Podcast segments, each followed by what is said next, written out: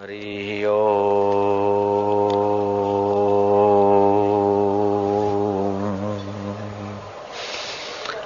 हरि हरि ओ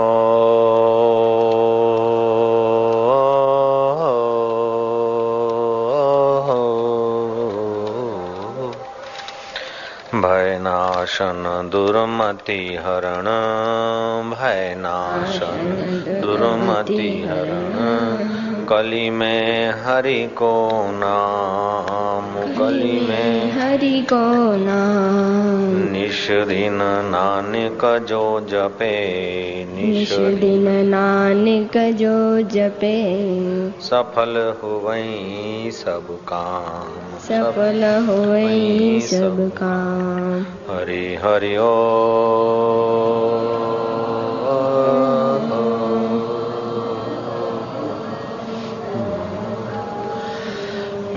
गीताया श्लोकपाठेन गीताया श्लोकपाठेन गोविन्द स्मृतिकीर्तनात्। गोविन्द स्मृतिकीर्तना साधुदर्शनमात्रेण।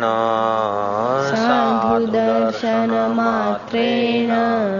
तीर्थकोटि लभेत् तीर्थकोटिफलं लभे हरि हरि ओ।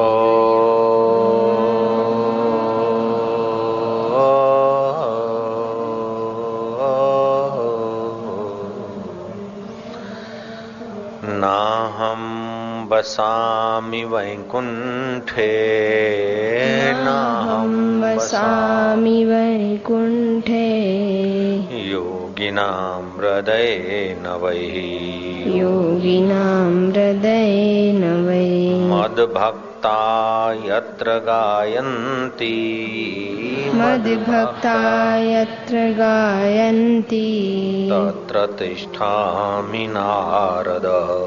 तत्र तिष्ठामि नारद। हरि हरि ओ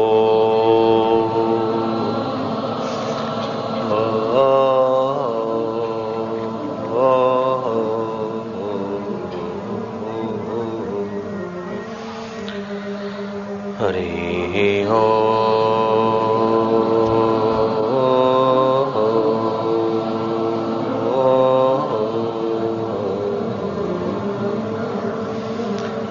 मधुरं मधुरेभ्योऽपि मधुरम् मधुरेभ्योऽपि मङ्गलेभ्योऽपि मङ्गलम्। मङ्गलेभ्योऽपि मङ्गलम्। पावनं पावनेभ्योऽपि पावनं पावनेभ्योऽपि। हरे नामैव केवलम्। हरे नामैव केवलम्। हरि हरि ओ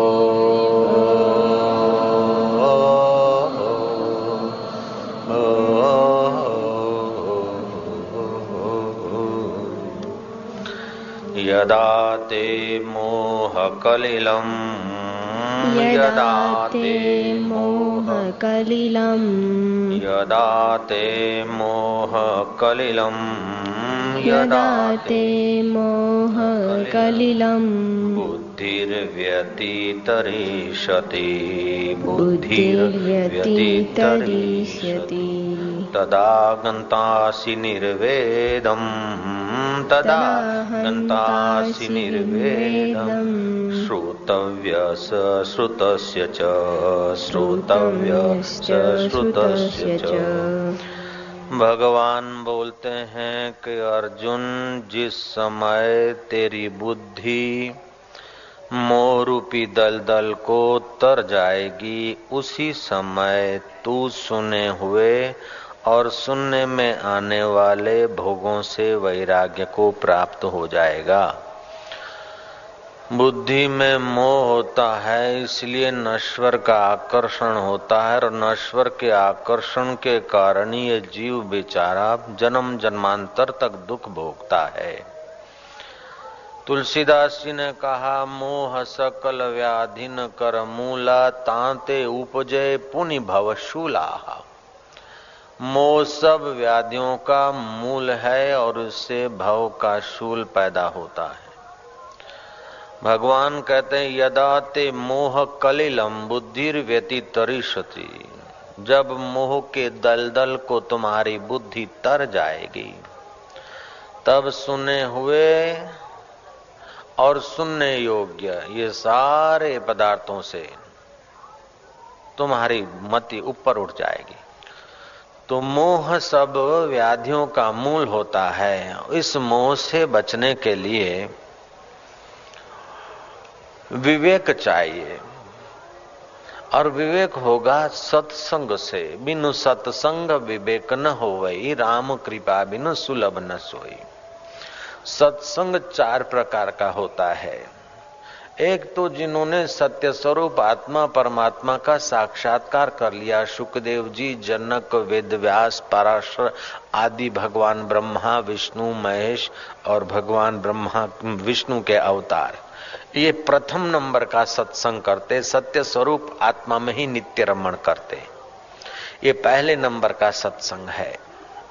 एक बार पार्वती ने शिवजी से पूछा था, कि भगवान, जो लोग शमशान में रहते हैं। उनको तो अपवित्र कहा जाता है।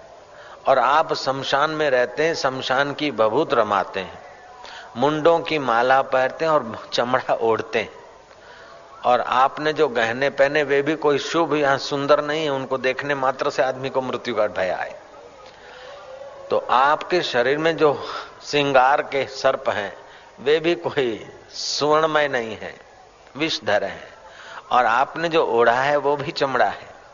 आपने जो पहरा है, वो मुंडों की माला है। और आप जो रमाते हैं, वो शमशान की भस्म है। और आप रहते शमशान में, फिर भी आपको लोग देवादि देव महादेव करके पूजते हैं। तो इसका क्या कारण है? आपके पास ऐसा कौन सा प्रभाव है, जिससे आप देवादि देव महादेव होकर पूजे जाते हो? शिव जी कहते हैं कि, पार्वती, यही बात लक्ष्मी ने विष्णु से पूछी थी। लक्ष्मी ने विष्णु भगवान को कहा कि जो सदा लेटे रहते हैं, वे तो आलसियों में गिने जाते हैं। और आलसी आदमी का धन, वैभव और यश तो क्षीण हो जाता है। लेकिन आपका तो यश और लक्ष्मी तो चरण चंपी कर रही है। तो ऐसा क्या है कि आप आदि नारायण होकर पूजे जाते हैं? तो पार्वती ध्यान से सुन, शिव जी कहते हैं, पार्वती को कि लक्ष्मी जी को भगवान नारायण ने कहा, मैं उस गीता के ज्ञान में रमण करता हूँ, इसलिए मैं आदि नारायण होकर पूजा जाता हूँ। सदा लेटा रहता हूँ तो तुम्हारे पैर चंपी के स्वाद में नहीं हूँ। गीता में जो मोह रहित दशा का स्वाद है आत्म तत्व की जो बात है, आत्म परमात्मा रस है, मैं उस रस में सदा ही सराबोर रहता हूँ। तो उस रस में रहने वाले या गीता के ज्ञान को श्रवण करने वाले पहले कभी मुक्त हुए हैं? नारायण ने कहा कि पहले भी मुक्त हुए अभी भी हो रहे हैं और बाद में भी होते रहेंगे। एक घटित घटना सुन। शिव जी कहते हैं पार्वती को कि नारायण लक्ष्मी को जो कथा सुनाई थी, वे मैं तुझे सुनाता हूँ। तुंगभद्रा नदी के किनारे एक नगर था। उस नगर में एक वैश्य रहता था। करियाने का धंधा करता था। दिन हाय घोड़ो, दिन थोड़ो। बस धंधा धंधा धंधा धंधा खपे खपे खपे में खप गया। पैसा खपे, खाना खपे, कपड़ा खपे, बढ़िया खपे, ये खपे, वो खपे। मोह के कलिल में उसकी बुद्धि मोह के दलदल में धस गई। न एकादशी देखे, न पूनम देखे, न अमावस्या देखे, न जन्मदिन देखे, न श्राद्ध पक्ष देखे, बस खाना, पीना और संसारी विकारों का भोग भोगना। उसने पाशवी जीवन बिताते बिताते अपनी आयुष्य नष्ट की। जिसको मनुष्य शरीर मिला है, सत्संग नहीं करता और पशु की नाई खाता, पीता और उसी में रमण करता है तो दूसरा जन्म उसको पशु का मिलता है। वो बनिया करियाने की दुकान वाला, दुकान तो क्या संभाले, अपनी आयुष्य बर्बाद कर दी उसने। लोग बोलते हैं, मैं सोना बेचता हूँ, कोई बोलता, मैं घी बेचता हूँ, कोई बोलता, मैं कपड़ा बेचता हूँ, मैं लकड़ा बेचता हूँ, लेकिन भैया मेरे, उसके साथ तुम अपनी ज़िंदगी बेच रहे हो, तुम्हें पता नहीं, आयुष्य पूरा हो रहा है। ये मोह है कि मनुष्य सोचता कि इतना कर लिया, इतना और करूँगा, इतना पा लिया, इतना और पाऊँगा, इतना भोग लिया, इतना और भोगूँगा, लेकिन तू भोगों को नहीं भोगता है, भोग तुझे भोग रहे हैं। भोगा न भुक्तम वयमेव भुक्ता कालो न याति वयमेव याता। तृष्णा न जीर्णा वयमेव जीर्ण तपो न तप्तम वयमेव तपता। आयुष्य क्षीण हो रही है, श्वास श्वास में एक एक सेकंड खत्म हो रहा है एक एक घंटा एक एक दिन करके आयुष्य क्षीण हो रही है। पचासों वर्ष तुमने समय देकर जो चीज़ कमाई है, वो सारी की सारी चीज़ वापस दे दो तो पचास घंटे भी तुम्हारी आयुष्य वापस रिन्यू नहीं हो सकती है। पचास मिनट भी ज़िंदगी की उम्र फिर बढ़ नहीं सकती। जितना समय देकर तुमने संसार की चीज़ें इकट्ठी की, वे सब की सब वापस दे डालो तो तुम्हारा उतना समय तो क्या उसका सौमा हिस्सा भी समय तुम्हारी आयुष्य बढ़ नहीं सकती। समय देकर आदमी विद्या पा सकता है, समय देकर धन पा सकता है, फर्नीचर बना सकता है, गहने बना सकता है, कोठियाँ बना सकता है, लेकिन फर्नीचर, गहने, रुपए, पैसे, कोठियाँ और कुर्सी सब दे दे, फिर भी दिया हुआ समय वापस उसको नहीं मिल सकता है, फिर भी मोह के कारण आदमी ताश में गपसक में फूका फूकी में, पीने खाने में अपनी उम्र बर्बाद कर देता है, ऐसा आदमी फिर दूसरे जन्म में पशु होता है। नारायण कहते हैं कि, हे लक्ष्मी, वो वैश्य दूसरे जन्म में पशु हुआ, बैल का शरीर उसे मिला। और बैल का शरीर उसी तुंगभद्रा नदी के किनारे नगर बस रहा था, वहीं उसका जन्म हुआ और उस बैल को किसी भिख मंगे ने खरीदा। वो भिखारी बैल पर बैठकर गाँव गाँव भीख माँगता, कहीं से आटा, कहीं से दाल, कहीं से बटाका तो कहीं से प्याज के कंधे के अपने आजीविका की याचना करके दो चार दिन में जो भीख मांग कर लाता, अपने बच्चों के साथ मिलकर वो खाता गुजारा करता। बैल को कभी भूसी छोरा डाले, कभी न डाले, गलती से ज़्यादा डाले, कभी न डाले, कम डाले, ऐसे करते बैल बहुत दुख भोगता भोगता जल्दी बूढ़ा हो गया। उस भीख मंगे ने दो डंडे मार के बैल को लावारिश करके छोड़ दिया। शिव जी कहते हैं, पार्वती, फिर नारायण ने कहा कि लक्ष्मी, ये भगवत गीता के पहले अध्याय के महात्मा में कथा आती है, जो आप सुन रहे हैं, पद्म पुराण में से ली गई। तो शिव जी कहते हैं कि, पार्वती, नारायण ने कहा कि लक्ष्मी, ध्यान से सुनो, फिर उस बैल का क्या हुआ? वो बूढ़ा बैल मोहग्रस्त जीवन बिताता, इंद्रियों के विकारों में रमण करता पशु हुआ और पशु होने पर जो मनुष्य जन्म में अपना आदर नहीं किया तो पशु जन्म में कौन उसका आदर करेगा? डंडे मार के निकाल दिया गया, वो धक्के खाते खाते कहीं बारिश के दिनों में किसी दलदल में फंस गया। अपने पैरों की रगों की ताकत न होने के कारण वो बैल बैठ ही गया दलदल में। आते जाते या पथिकों को दया आई, किसी ने सींगों से खींचा, किसी ने पूंछ से खींचा। लेकिन पैरों में अपनी शक्ति न होने के कारण वो बैल उठ न पाया। रात भर उस वहाँ ठुठरता रहा। दूसरा दिन हो गया, दोपहर पूरी हो गई, शाम हो गई।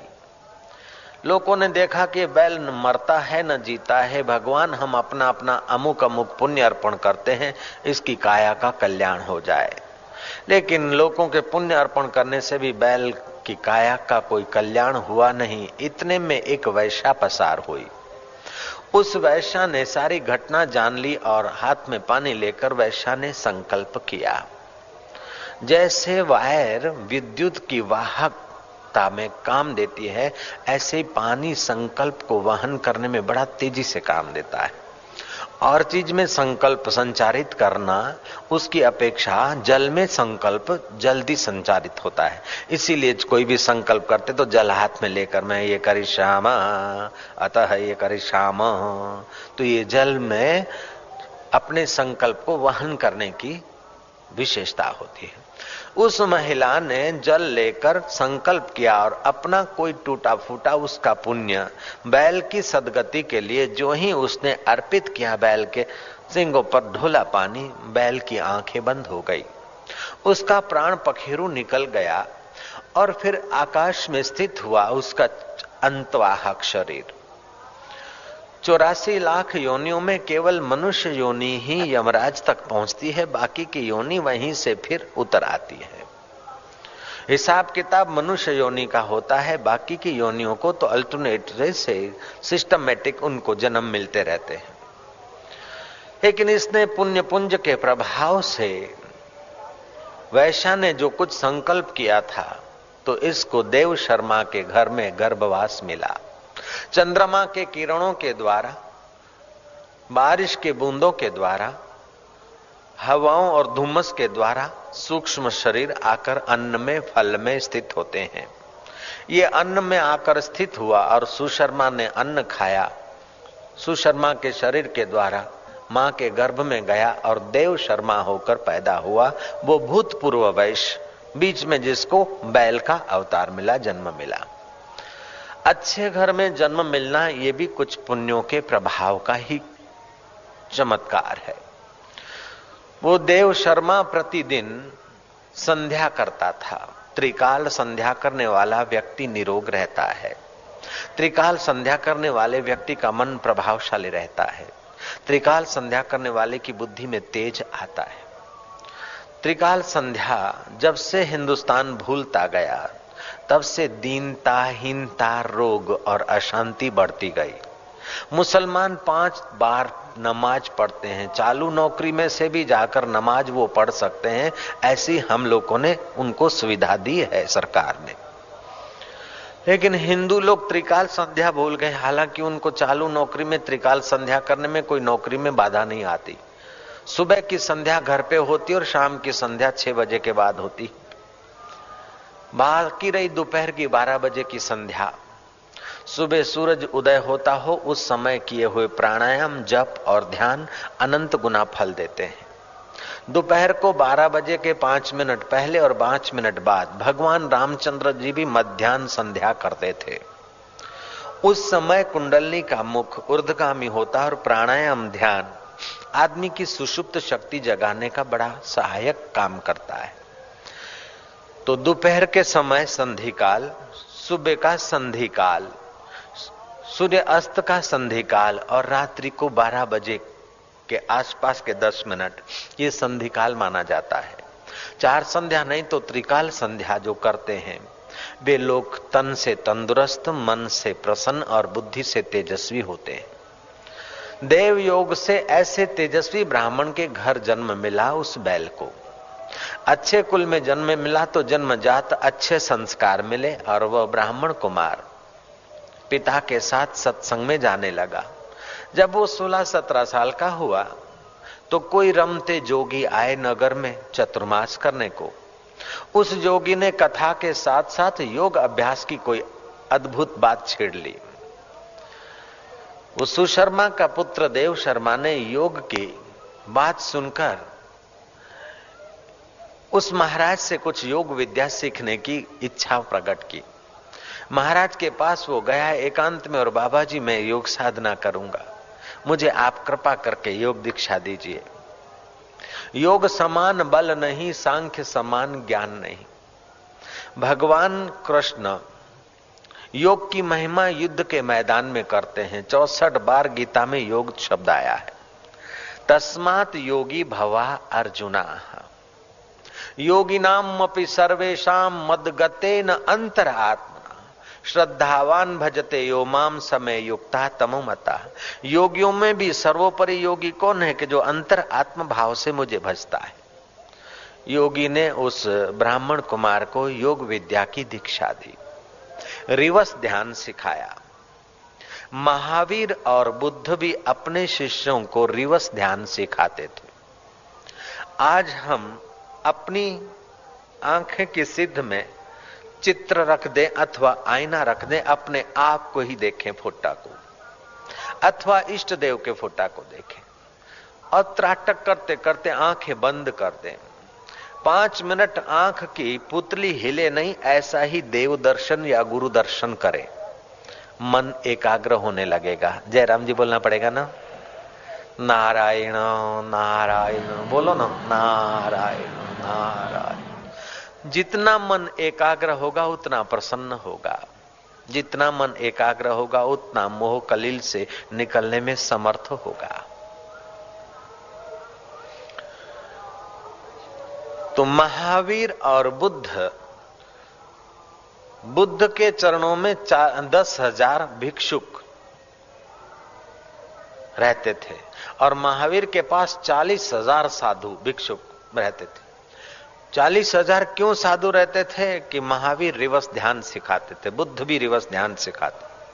आज से दो महीने पहले कैसे थे, ऐसी कल्पना करते हुए अपने को दो महीने पीछे ले जाओ, फिर एक साल पीछे ले जाओ। पाँच साल पीछे ले जाओ, दस साल पीछे ले जाओ। अभी आप चालीस साल के हैं, तीस साल पीछे आ गए तो आप बालक थे तो कैसा था आपका चेहरा, भाव भाव? ऐसे करते करते आप जब एक महीने के थे, तब कैसे थे? ये आपको ध्यान में दिखने लगेगा। फिर आप एक दिन के थे तो कैसे थे? जब एक दिन से चार दिन और पीछे चले जाओ, गर्भ से बाहर आने के चार दिन पहले कैसी स्थिति थी? चार महीने स्थिति पहले कैसी थी? अब छह महीने और आठ महीने पहले आपकी स्थिति क्या थी गर्भ में? अगर वो आदमी गर्भवास को देख लेता है रिवर्स ध्यान करके तो उसे बस इस संसार के मोह से उपरांत आती है।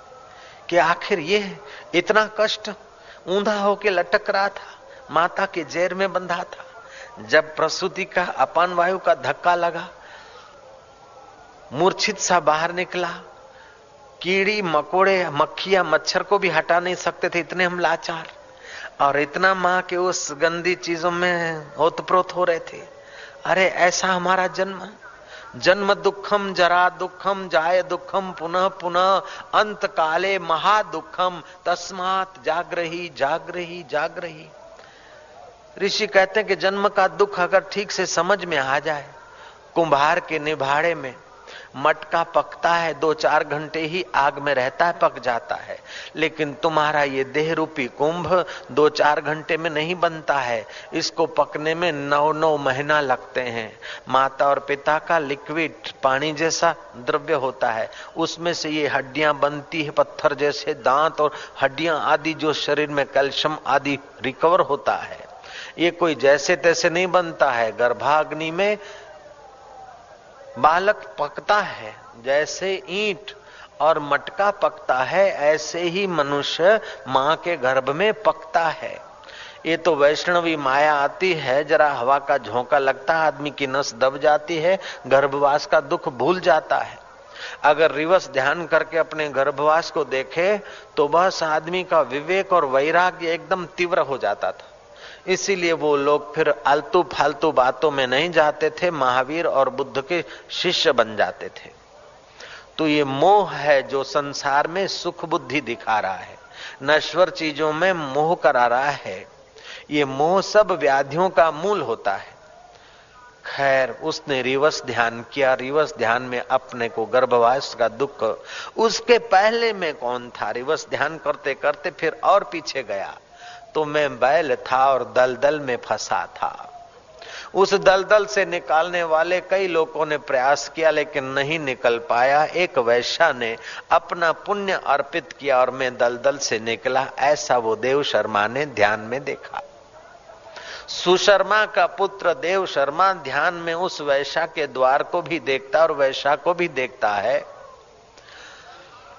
उसने उस वैश्या के द्वार पर जाकर हस्ताक्षर किए, माताजी दरवाज़ा खोलो। वैश्या बूढ़ी हो चली थी, युवानी के पाप का प्रायश्चित में ही उसका हृदय तप रहा था। उसने कहा कि मुझ अभागिन के आगे तू कौन आया है? ब्राह्मण कुमार क्यों अपनी ज़िंदगी बर्बाद करता है? मैंने तो कई जिंदगियाँ बर्बाद की, कई जवानों की कमर तोड़ी।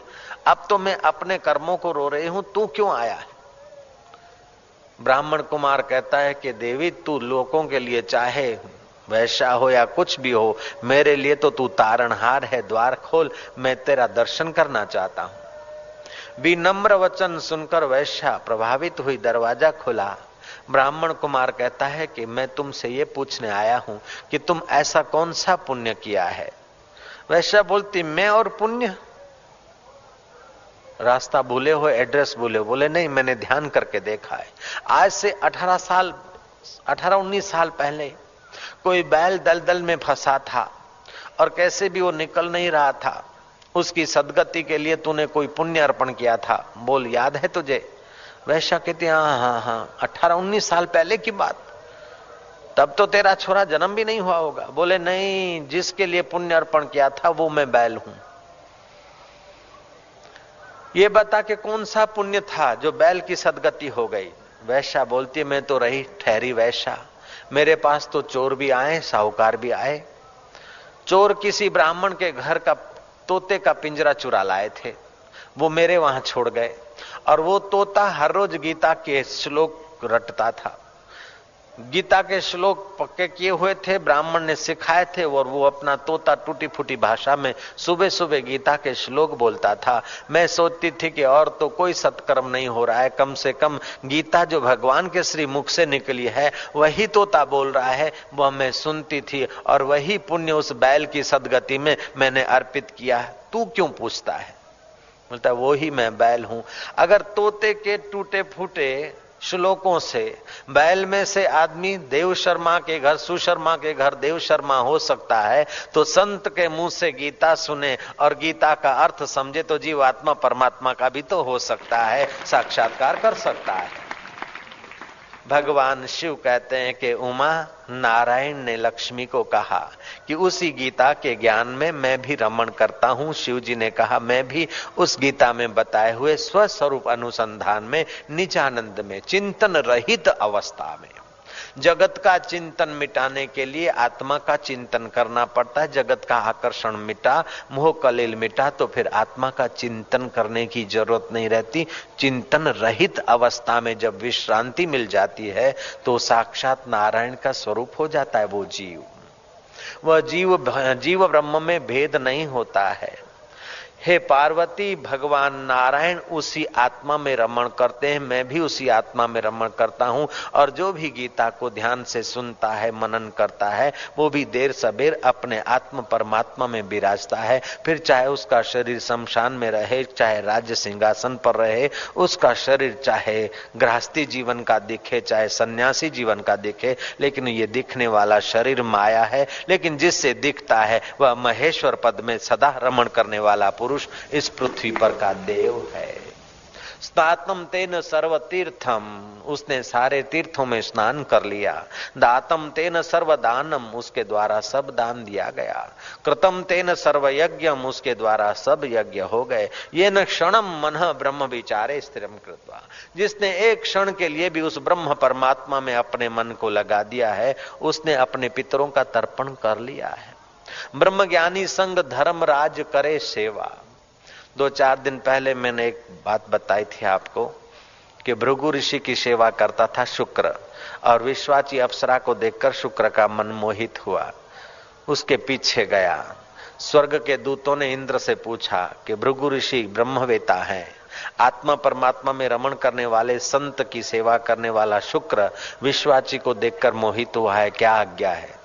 इंद्र ने कहा, भले मोहित हो गया तो कोई बात नहीं, लेकिन ब्रह्मवेता का शिष्य है, उसको आदर से ले आओ।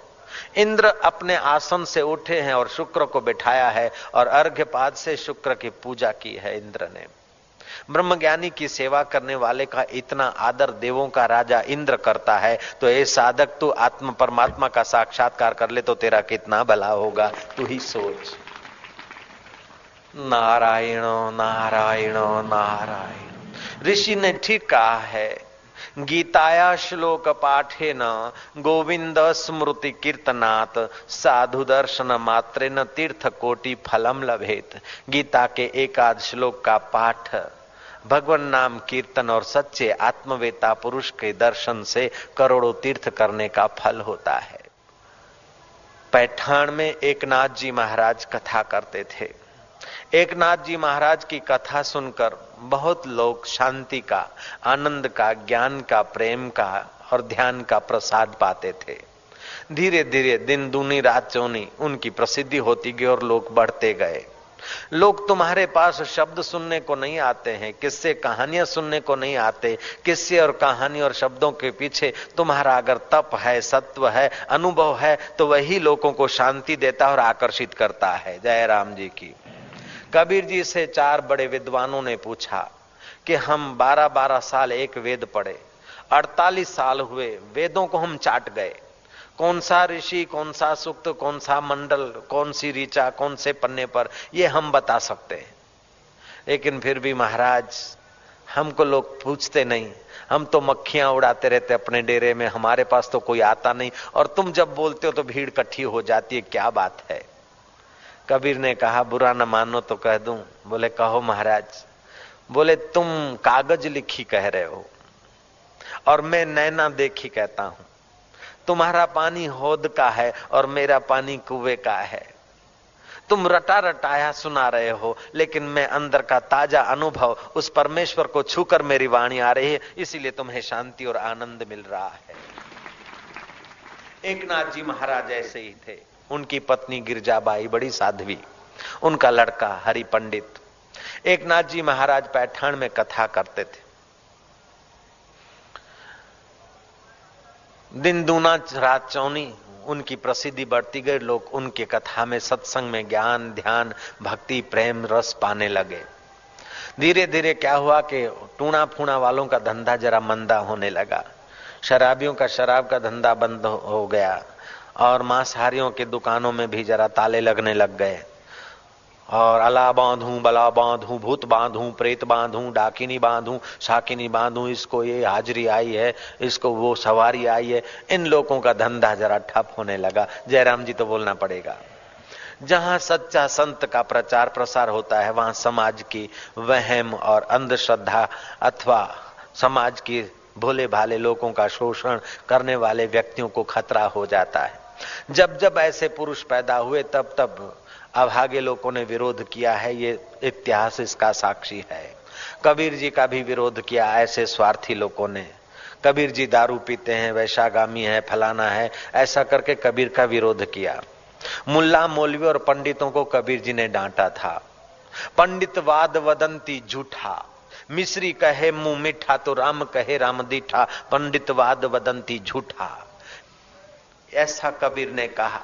पंडे और मुल्ला मौलवियों ने साजिश की और कबीर जी को बदनाम करने के लिए उन्होंने सब उपाय आजमाए। लेकिन एक एक उपाय उनका फैल होता गया। आखिर एक बड़ा उपाय किया। कबीर जी कथा कर रहे हैं और एक आया कसाई, दूसरा आया शराबी। शराब का धंधा करने वाला महाराज कल शराब की बोतल ले गए थे। पैसे भिजवा रहा हूँ, भूल गए क्या? अभी तो बड़ी कथा करते हो, लेकिन रात को तो शराब खूब पिया था। लोगों ने देखा कि आज तक अफवाह थी, लेकिन अभी तो प्रत्यक्षम किम प्रमाणम। वो कसाई भी बोलता कि मेरे वहाँ से मांस ले गए थे, और ये शराबी भी बोलता, मेरे पास से शराब ले गए थे। आधे लोग तो उठ के रवाना हो गए। बाकी के कुछ पक्के पक्के लोग थे तो इतने में एक वैश्य आई, छनन छनन पायल बजाती। गले में हाथ डाल के, क्यों बलमा, रात भर तो बिस्तर पे थे, अभी साधु बाबा बन गए, वाह। तुमने तो कहा था, तेरा हाथ नहीं छोड़ूँगा और भूल गए। लोगों ने देखा कि अरे, कबीर जी कुछ बोल भी नहीं रहे। बाकी के जो लोग थे, भाग गए। केवल दो आदमी बचे सल्लू का और मल्लू का कबीर ने कहा, तुम भी जाओ। बोले, महाराज, आप दारू पीते कि नहीं पीते, हमें नहीं देखना है। वैसा सत्य कहती है कि झूठ कहती है, ये नहीं हम सोचते। हमको तो आपके चरणों में बैठने से ज्ञान मिल रहा है, शांति मिल रही है, सत्संग मिल रहा है। आपसे हम लाभान्वित हो रहे हैं। हज़ारों आदमी शराब नहीं पीते, हज़ारों आदमी मांस नहीं खाते, फिर भी हमें उनसे वो शांति नहीं मिलती। आपके चरणों में बैठने से हमें शांति मिलती है, इसीलिए गुरुदेव कृपा कर दो मुझ पर, मुझे अपनी शरण में रहने दो। मुझे ज्ञान के सागर से स्वामी, अब निर्मल गागर भरने दो। सलुका मलुका की श्रद्धा को धन्यवाद है। लेकिन गाँव में तो अफवाह हो गई। कबीर जी उस वैश्या को घर ले गए, लेकिन ऐसे नहीं ले गए। चोरी छुपी, खुले आम। एक हाथ में तो वैश्य का हाथ है और दूसरे हाथ में शराब की बोतल है। खाली बोतल शराब की, उसमें कोई पानी भरा हुआ रंग लगाया हुआ शराब की बोतल, दूर से तो शराब ही देखे।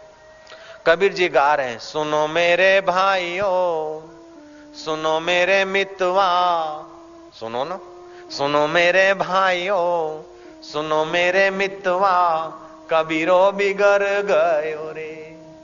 दही संग दूध बिगड़ो मक्खन रूप भयो रे। कबीरो बिगड़ गयो रे। जिसकी बुद्धि मोह कलिल से तर गई है, उसको क्या चिंता, क्या आकर्षण, क्या भय? उसका अपना अनुभव स्वतंत्र है। दुनिया की वाहवाई से वो बड़ा नहीं होता और निंदा से वो छोटा नहीं होता है। कभी खुश, कभी ना खुश वे मर्द अधूरे हैं। पूरे हैं, वे मर्द जो हर हाल में खुश हैं। मिला अगर माल तो उस माल में खुश हैं। हो गए बेहाल तो उस हाल में खुश हैं। कभी ओढ़े टाट तो कभी बाट में खुश हैं। पूरे हैं वे मर्द जो हर हाल में खुश हैं। हज़ारों लोग जय जय कर रहे हैं, तभी भी वही शांति और सब लोग अफवाह के शिकार हो गए हैं और वैश्या गले पड़ रही है। तभी भी कबीर के हृदय में वही शांति मोह कलिल से ऊपर उठे हुए पुरुष के लक्षण है। सुखदेव जी महाराज कथा करने के लिए पधार रहे हैं। रास्ते में अनभिघ्न गरीब माइयों ने और बच्चों ने ना पढ़ लोगों ने ओए ओए बावा बावो बावो बावा करके कंकड़ उछाले पत्थर उछाले हुरियो किया लेकिन सुखदेव जी के चित्त में शोभ नहीं हुआ है सोने के सिंहासन पर बैठकर प्रवचन करने की तैयारी कर रहे हैं अर्घ्यपात से पूजा कर रहा है राजा और बड़े बड़े साधु संत सत्कार कर रहे हैं क्योंकि व्यासपीठ पर बैठने वाले पुरुष का आदर करना श्रोता का कर्तव्य है। चाहे कितना बड़ा जोगी हो, बड़ा तपी हो, बड़ा जपी हो, बड़ा मनलेश्वर हो, लेकिन श्रोता की जगह पर बैठा है, कुछ श्रवण करना चाहता है तो उसे अपना अहंकार छोड़कर आदर करना चाहिए। वक्ता के तरफ़, वक्ता के अंतकरण में साक्षात नारायण मेरा कल्याण करने के लिए बोल रहे आया कथा में बैठा और फिर उठ के चल दिया। ऐसे खड़िया पलटन लोग सत्संग का फ़ायदा नहीं उठा सकते। जयराम जी की जो सत्संग का आदर नहीं करते तो लोग उनका भी आदर नहीं करते। जो सत्संग का आदर करते हैं, लोग उनका भी आदर करते हैं। जो सत्संग का आदर करता है, वो अपने जीवन का आदर करता है। जो अपने जीवन का आदर करता है तो लोग उसका आदर करते हैं। जो खड़िया पलटन के नहीं आए और जब आए तब बैठे, वो चल दिए। दूसरे को विघ्न करने का दोष माथे पे चढ़ा के चल दिए। तो ऐसे खड़िया पटलन के स्वभाव वाले लोग सत्संग की महिमा नहीं जानते, लेकिन ये बैठे तपस्वी साधु। आराम से श्रोत वक्ता आए, उसके पहले आ जाते, सत्संग पूरा होता है, बाद में उठते। तो इस प्रकार के लोग बैठे थे, सुखदेव जी का स्वागत कर रहे थे। तभी सुखदेव जी के चित्त में हर्ष नहीं हुआ, और उन ना समझो ने मज़ाक उड़ाई तो सुखदेव जी के चित्त में शोक नहीं हुआ, क्योंकि मोह कलील से, मोह के दल दल से उनकी बुद्धि ऊपर उठी हुई थी। यदा ते मोह कलिलम बुद्धि व्यतितरिशति तदा गंतासी निर्वेद निर्वेदम श्रोतव्य श्रुतस्य। जब मोह रूपी दलदल को तुम्हारी बुद्धि तर जाएगी तो सुने हुए या सुनने योग्य सारे पदार्थों से आकर्षण हट जाएगा।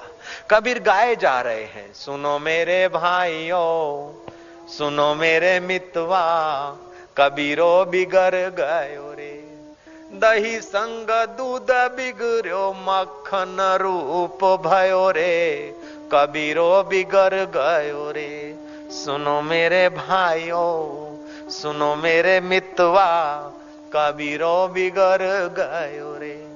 पारस संग भाई, लोहा बिगड़ो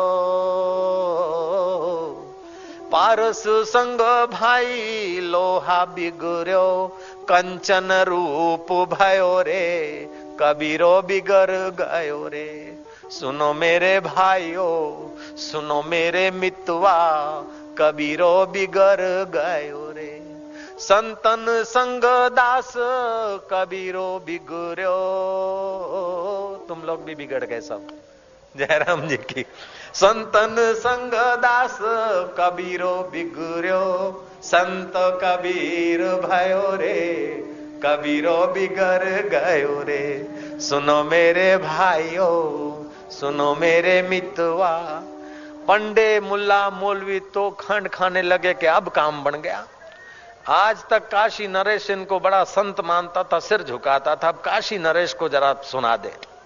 मुल्ला मौलवी और पंडितों ने जाकर काशी नरेश को कहा कि तुम नरक में पड़ोगे, ऐसे व्यभिचारी, भ्रष्टाचारी को तुम संत मानते हो। आज वैश्या को अपने घर लिए जा रहे हैं और हाथ में बोतल शराब की है। हम इतने दिन से बोल रहे थे, हमारी बात कोई नहीं मानता। आज देखो प्रत्यक्ष ब्रह्मांड। काशी नरेश ने मंत्री को भेजा कि कबीर को बाइज्जत ले आओ, बात जाननी पड़ेगी। और सीआईडीओ ने भी सारी खबर दी है कि महाराज, सच्ची बात कबीर जी वैशा को लेकर हाजिर हो जाएँ। काशी नरेश देखता है कि कबीर भी आए हैं, वैश्या का हाथ पकड़ के आए। कितना निर्भीक आदमी है ये।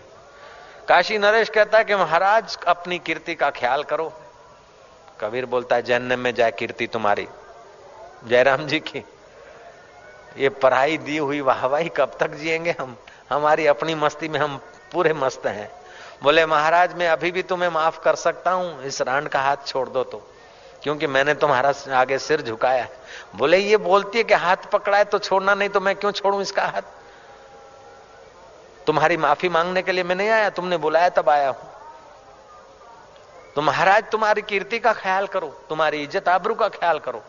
और मेरे जैसा काशी नरेश तुम्हें संत मानकर सिर झुकाता था। बोले, मत झुकाया कर तू सिर।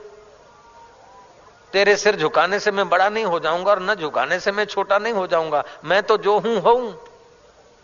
कितना स्वतंत्र सुख है, जयराम जी की। जयराम जी तो बोलो भैया, कंजूसी ना करो। नारायण नारायण। आज का आदमी जर्मन टॉय हो गया है। रोटी अपनी खाता है, श्वास अपना खर्च करता और किसी ने वाहवाई की चाबी फिराई फूल गया। और किसी ने थोड़ा सा जरा यूँ बोल दिया, बस परेशान हो गया। अरे, दूसरों की चाबी से चलने वाले, तू कोई जड़ वस्तु नहीं है, तू तो अपना चैतन्य है। न खुशी अच्छी है, न मलाल अच्छा है। यार तू जिसमें रख दे, वो हाल अच्छा है। हमारी न आरज़ू है, न जुस्त जू है। हम राज़ी उसमें जिसमें तेरी रजा है। मस्ती से जी यार। फिकर फेंक कुएँ में। जो धन मिल गया मिल गया। जो चला गया चला गया। जो भोजन मिल गया मिल गया, न मिला न मिला। आखिर एक दिन तो ये आतशबाजी का अनार है। आतशबाजी का हाथी उसकी पूंछ नाटी हुई तो क्या है, लंबी हुई तो क्या? अभी दशहरे के दिन धड़ाक धुम धुम धम धड़ाक धम हो जाएगा। ऐसे ही सोने के बर्तन में खाया तो क्या है, ठीकरे में खा लिया तो क्या है, पलंग पे सोया तो क्या है, और ऐसे ही सो लिया तो क्या है यार? तू जिसको सवारना है, उसको संवार, जिसको संभालना है, उसको संभाल। इस खोखे को कब तक मैं मानेगा, और मोह के दलदल में पड़ा रहेगा? उठ, जाग, मुसाफिर। तरती शोकम आत्मवेत आत्मवेता हो जा, शोक के दरिया को तर जा। कबीर जी तरे हुए थे। काशी नरेश बोलता कि महाराज, तुमको डर नहीं लगता है? इतने लोग तुमको मानते थे और सारे के सारे विरोध कर रहे हैं। बोले, इनकी मान्यता से मेरी मुक्ति बड़ी नहीं होगी और इनके विरोध से मेरी मुक्ति घट नहीं जाएगी। मेरा अनुभव मैं ही हूँ। इस वैशा को तो छोड़ो। वैशा बोलती, महाराज, राजन, अब इन्हीं को कह रहे हो, मेरे को भी सुनो। मुझे क्या पता था कि चंद चांदी के टुकड़ों में मैं फंस जाऊँगी? मुझे तो मुल्ला, मौलवियों ने और पंडितों ने बहकाया कि कबीर के गले पड़ तेरे को बहुत सारे पैसे मिलेंगे। मैं तो गले पड़ी, बहुत कुछ मैंने नखरे किए, लेकिन महाराज, अब तो कबीर को मैं क्या बदलू? मैं कबीर को अपने तरफ़ क्या आकर्षित करूँ? इस महात्मा ने तो मेरा दिल चुरा लिया, मैं इनकी शिष्या हो रही हूँ, महाराज, मैं इनकी बेटी की नहीं हो रही हूँ। इतने में कबीर जी ने हाथ में जो बोतल थी शराब की खाली बोतल पानी था, उसकी धार की। राज दरबार में पानी की धार कर दी। काशी नरेश पूछता कि महाराज ये क्या कर रहे हो? ये जगन्नाथपुरी में रसोया ने ठाकुर जी के लिए भोग बनाना था। जरा उसको गलती से उसके कपड़ों में आग लगी, मैं बुझा रहा हूँ। काशी नरेश, तुम जाके जाँच करो। ये होता है, संभव है। जिनका चित्त मोह कलील से ऊपर उठा है ऐसे पुरुष त्रिकाल ज्ञानी और सत्य संकल्प होते हैं। आ, ऐसे पुरुष यहाँ बैठकर हाथ घुमाए और जितना माइल दूर के व्यक्ति को स्पर्श का अनुभव कराना चाहे वो करा सकते हैं। या और कोई अनुभव कराना चाहे तो करा सकते हैं। ये बिल्कुल पक्की बात है प्रयोग की हुई बात है। जयराम जी की। जयराम जी तो बोला करो नारायण नारायण नारायण। एकनाथ जी महाराज ऐसे थे। तो एकनाथ जी की कथा में बहुत लोग आने लगे तो महाराज वो शराबियों के अड्डे और टूणा फूणा अलाब अलाब ये सारे धंधे कम होने लगे। उन्होंने सोचा कि कुछ भी करके महाराज को पैठान से भगाना चाहिए। चंडाल चौकड़ी की नियुक्ति की गई। और चंडाल चौकड़ी के मेंबर दो जाकर एक नाथ जी की कथा में बैठे और एक नाथ जी महाराज कथा में ऐसी कोई कुछ बात बोल देता कि उस बात को लेकर हंगामा करे, उस बात को लेकर कुप्रचार करे। लेकिन संत की बात में क्या कमी होगी? संत तो अनुभव को और शास्त्र को छूकर बोलते हैं। चंडाल चौकड़ी के लोग हर रोज आते रहे, जाँच करते रहे, क्या बोलते, क्या ऐसी कोई वीक पॉइंट बोले, ताकि हम इनको बदनाम करने में सफल हो जाएँ। ऐसे करते करते चंडाल चौकड़ी के दो तीन आदमियों ने देखा कि अब वीक पॉइंट मिली है। एक नाथ जी महाराज जब कथा कर रहे हैं तो बार बार एक माई के तरफ़ देख रहे हैं और वो माई कोई बड़े घराने की है। घिंगरूले बाल है, श्वेत साड़ी है रत्न जड़ित गहने हैं और प्रभावशाली व्यक्तित्व है। एक टक एक नाथ के तरफ़ देखती है और महाराज भी बार बार उस माई पर नज़र डालते हैं। अब आ गई बात समझ में ये महाराज और माई का आपस में कोई आड़ा संबंध है। आड़े लोगों को तो आड़ा ही दिखे, उल्टों को उल्टा दिखे और सीधों को सीधा दिखे। दृष्टि रेव सृष्टि, दृष्टि समकालीन सृष्टि, यदा दृष्टि तदा सृष्टि, यथा दृष्टि तथा सृष्टि। आपकी दृष्टि जिस वक्त जैसी ऐसी ही दुनिया दिखेगी। दुनिया कैसी, वो मत सोच देखने वाले की निगाह किस वक्त कैसी है, दुनिया उस वक्त वैसी ही दिखेगी। जगत कैसा है, इसका कोई ठोस अभिप्राय लिखा नहीं जा सकता है। देखने वाला कैसा है? जैसे बरसात के दिनों में बादलों में देखते हो तो हाथी दिखते, घोड़े दिखते, देवताओं की बारात दिखती है। जयराम जी की बोलो, देवताओं की बारात दिखती है। वो सब बादलों की छाया है और चित्त में जो जगत दिखता है, वो माया है। माया और छाया एक ही बात है। डॉक्टर राधा कृष्ण लंदन गए थे तो वहाँ के वरिष्ठ व्यक्तियों ने सबमरीन दिखाई, पनडुब्बी। पानी में उस नाव में बैठो, वो पानी के अंदर अंदर से चले। पनडुब्बी, हवा मिलती रहे, ऑक्सीजन, और पनडुब्बी में आदमी अंदर अंदर पानी में यात्रा कर सकता है। फिर तेज भागने वाले हवाई जहाज़ भी दिखाए, और बोला कि हम सबमरीन का आविष्कार किया है, फ़्लाइट का आविष्कार किया है। We are going up and up Radha Krishna ने कहा, ठीक थैंक यू धन्यवाद। पक्षियों की नाई तेज उड़ना, गीदों की नाई तुम सीख गए, और मछलियों की नाई पानी में भागना सीख गए, लेकिन मनुष्य की नाई जीवन मुक्त होने का काम अभी तुम्हारे भाग्य में करना बाकी है, वो भारत कर चुका है। डॉक्टर राधा कृष्ण ने कहा, जयराम जी तो बोलना पड़ेगा। और फिर प्यारा नाम दिल को पावन करने वाला, नारायण नारायण नारायण नारायण। एक नाथ जी महाराज, उस महिला के तरफ़ बार बार देखते आड़ा संबंध है। महिला कथा सुनकर गई है और चंडाल चौकड़ी के लोगों ने उस माई का पीछा किया है। अरे, वो तो बुढ़ा है, उसकी तो औरत है, गिरजाबाई उसका बेटा है, तू हमारे से विवाह कर ले, ऐसा वैसा। कुछ का कुछ बकते पापी को तो पाप बोलने में कोई असुविधा नहीं होती। उसके पास तो शब्दकोश थे। कितना कितना बोले होंगे, ये वर्णन करना हमारे तुम्हारे बस की बात नहीं है। लेकिन वो माई चलती जा रही है, गोदावरी के किनारे तक पहुँची है। वे तो माई को उत्तेजना पैदा हो, माई को भय पैदा हो, ऐसा सब कर रहे हैं। लेकिन माई कोई कच्ची मिट्टी की नहीं थी। लोग कुछ भी कहें, लेकिन दुखी होना न होना अपने हाथ की बात है। भयभीत होना न होना अपने हस्ताक्षरों की बात है।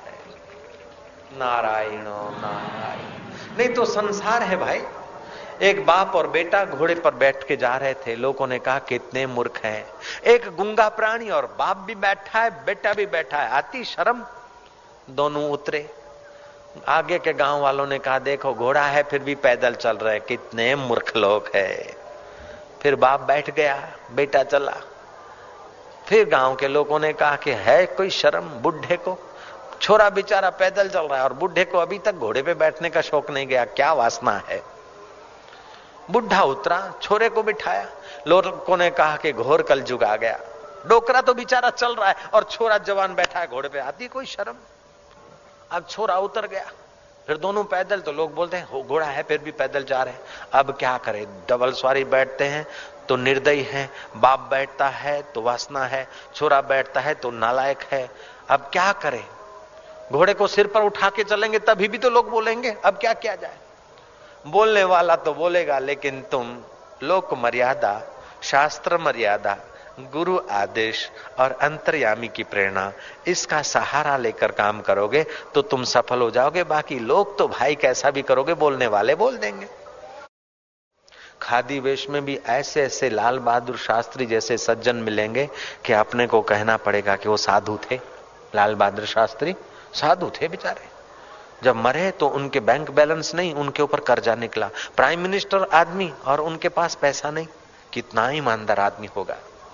और कुछ तो खादी वेश में ऐसे हैं कि रावण को भी पीछे कर दे। जयराम जी तो बोलना पड़ेगा। तो महाराज, ऐसे ही साधु वेश में भी, रावण ने भी गलत काम किया तो साधु वेश का सहारा ले लिया। अब वेदों का जानकर। ब्राह्मण भी जब बदमाशी करता है तो साधु का ओढ़ना ओढ़ लेता है तो चंबल की घाटी वाला साधु का ओढ़ना ओढ़ ले तो उसको कौन रोकेगा भाई? खैर, मैं कथा कहूँगा यदाते मोह कलेलम, बुद्धि गति तरीशसी उस माई को कहने वाले कह रहे हैं बहुत कुछ, लेकिन माई के चित्त में शोभ नहीं होता है। आखिर वो गोदावरी के किनारे पहुँची माई। वो बोलते हैं कि अरे, मेरे साथ साल उधर मर जाएगी। गोदावरी के उस पार तो कोई बड़ा महल नहीं है, तू बड़ घराने की है। लेकिन देखते देखते माई कंधे तक के पानी में पहुँच गई और अलोप हो गई। वो आपस में लड़ने लगे, अरे गबार तूने ऐसा किया, अरे, सुलेमान तूने ऐसा किया, अरे, फलाने तूने ऐसा किया। और पुलिस पकड़ेगी।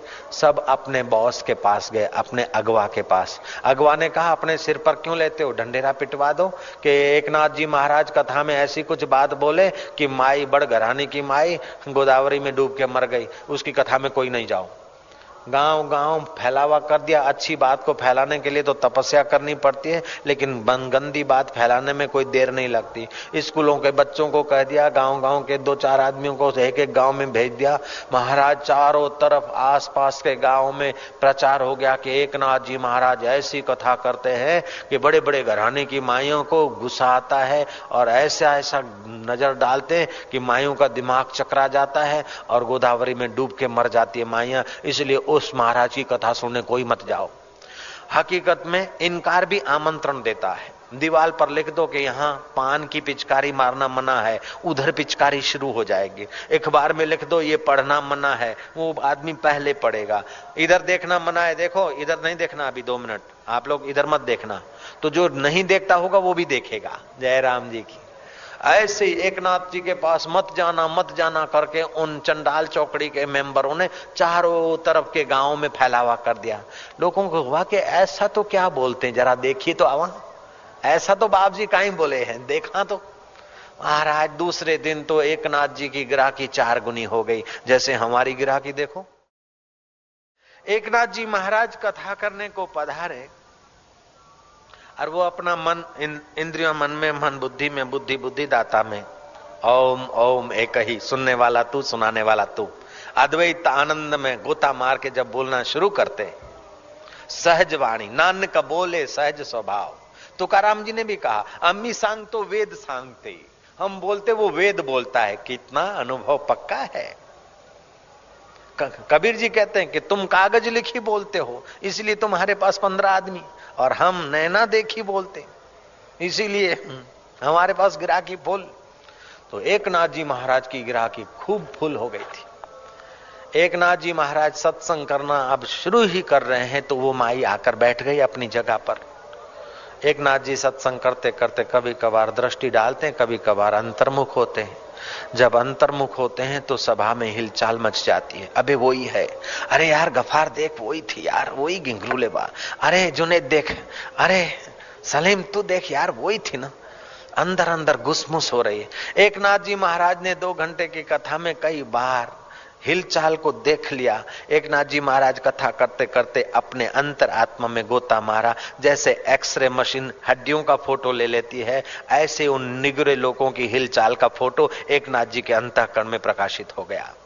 कथा पूरी होते ही वो महिला जब एक नाथ जी को प्रणाम करने आई तो एक नाथ जी ने कहा माता जी चंडाल चौकड़ी का जो मुखिया था, वो नजीक आया, देखे क्या इनकी गुफ्तगु हो रही है। एक नाथ जी कहता है कि माता जी आप कल अपने किनारे जाते समय आपको बड़ी कठिनाई हुई थी, ऐसा मुझे लगता है। माता जी कहते कि महाराज, कठिनाई आए, लेकिन कठिनाई को महत्व देते तो दुख होता है। नहीं तो कठिनाई का साक्षी होने से कुछ भी नहीं, महाराज। बोले माता जी आपको लोगों ने कुछ का कुछ न बोलने जैसा बोला था। बोले, न बोलने जैसा बोला था, लेकिन दुखी होना न होना तो अपने हाथ की बात है ना, महाराज। आपकी कथा से इतना तो मैं जान गई हूँ। एक नाथ जी बोलते कि माता जी आप सत्संग सुनकर जाएँ तो मैं अपना दो सेक्रेटरी दो सेवक आपके साथ भेज दूँ, आपको अपने किनारे छोड़ के आए। तब वो माता जी बोलती है कि महाराज, कितनी भी सुरक्षा होगी, कितने भी सेक्रेटरी भेजोगे, लेकिन अपनी समझ कच्ची होगी तो आदमी भयभीत रहेगा और दुखी रहेगा। और अपनी समझ पक्की है तो महाराज, फिर अकेले भी जाने में कोई फ़र्क नहीं पड़ता है। अपनी निष्ठा काम आती है महाराज। चाहे भक्ति की निष्ठा हो, चाहे ज्ञान की निष्ठा हो, चाहे व्यवहार की या कर्म की निष्ठा हो, निष्ठा अपनी काम आती है। एक नाथ जी कहते हैं, माता जी, ऐसा करो ना, मैं आपके किनारे पर आकर रोज तुमको कथा सुना जाऊँ। तब वो माता जी कहती है कि, महाराज आप पधारें तो अच्छा ही है, लेकिन मेरे कारण आप कष्ट न लें। गोदावरी मात की जय करके लोग मुझमें गोदा, गोता मारते हैं। उनके पाप ताप छोड़ के जाते हैं। फिर मैं नारी का रूप लेकर तुम्हारे जैसे अनुभवी संत के द्वार पर चलकर आती हूँ। मेरे पाप कटते हैं। महाराज जी, मैं श्रवण करती हूँ, मेरा हृदय आध्यात्मिक प्रसाद से निर्मल हो जाता है। और महाराज, मेरे को देखकर आप तत्व की ऊँची बात भी करते हैं तो मेरे कारण और लोगों को भी सूक्ष्म बात सुनने का अवसर मिलता है, पुण्य मिलता है। इसलिए महाराज, आप मेरे किनारे आकर सत्संग करें, उसकी अपेक्षा आप यहीं विराजें, और मैं हर रोज नारी का रूप बनाकर आपकी सभा में हाजिर हो जाती हूँ, और इस बहाने सभा के लोगों को भी कुछ मिलता है। चंडाल चौकड़ी का जो मुखिया था, आखिर कुछ तो बुद्धि रखता था। उसने देखा और अपने मित्रों को कहा कि पागलों, जिस संत का हम विरोध कर रहे हैं, विरोध के भाव से, निंदा के भाव से, कुभाव से आए तो गोदावरी माता के दर्शन हुए। अगर सद्भाव से आते तो देर सबेर हमें अपने आत्मा का भी मुलाकात हो जाता यार। ऐसे फकीर का विरोध कब तक करेंगे? आपस में गुप्त गो हुई और मुखिया और दूसरे चंडाल चौकड़ी के लोग एक नाथ जी के चरणों में गिर पड़े और अपने आंसुओं से उस संत के चरणों का अभिषेक कर दिया। संत तो संत होते हैं, उठाया, भैया, कोई बात नहीं। भले मेरे दोष खोजने के लिए, मुझे बदनाम करने के लिए अथवा पैठान छुड़ाने के लिए भी तुम आते थे तो हरी चर्चा में ना, कथा में आते थे ना। भाव, अभाव, तुम गाली देते देते रेवड़ी खाओ तो भी मीठी लगेगी। खारे दरिया के तल्ले में जाकर भी शक्कर खाओ तो मुँह मीठा करेगी। कमरा बंद करके भी शक्कर खाओ तो मुँह मीठा होगा और मिर्च खाओ तो मुँह कड़वा होगा। ऐसे ब्रह्म विद्या को कैसे भी तुम्हारे कान तक पहुँच जाती है, तुम्हारा कल्याण होता है, मंगल होता है और भगवान के श्री मुख से निकले हैं वचन।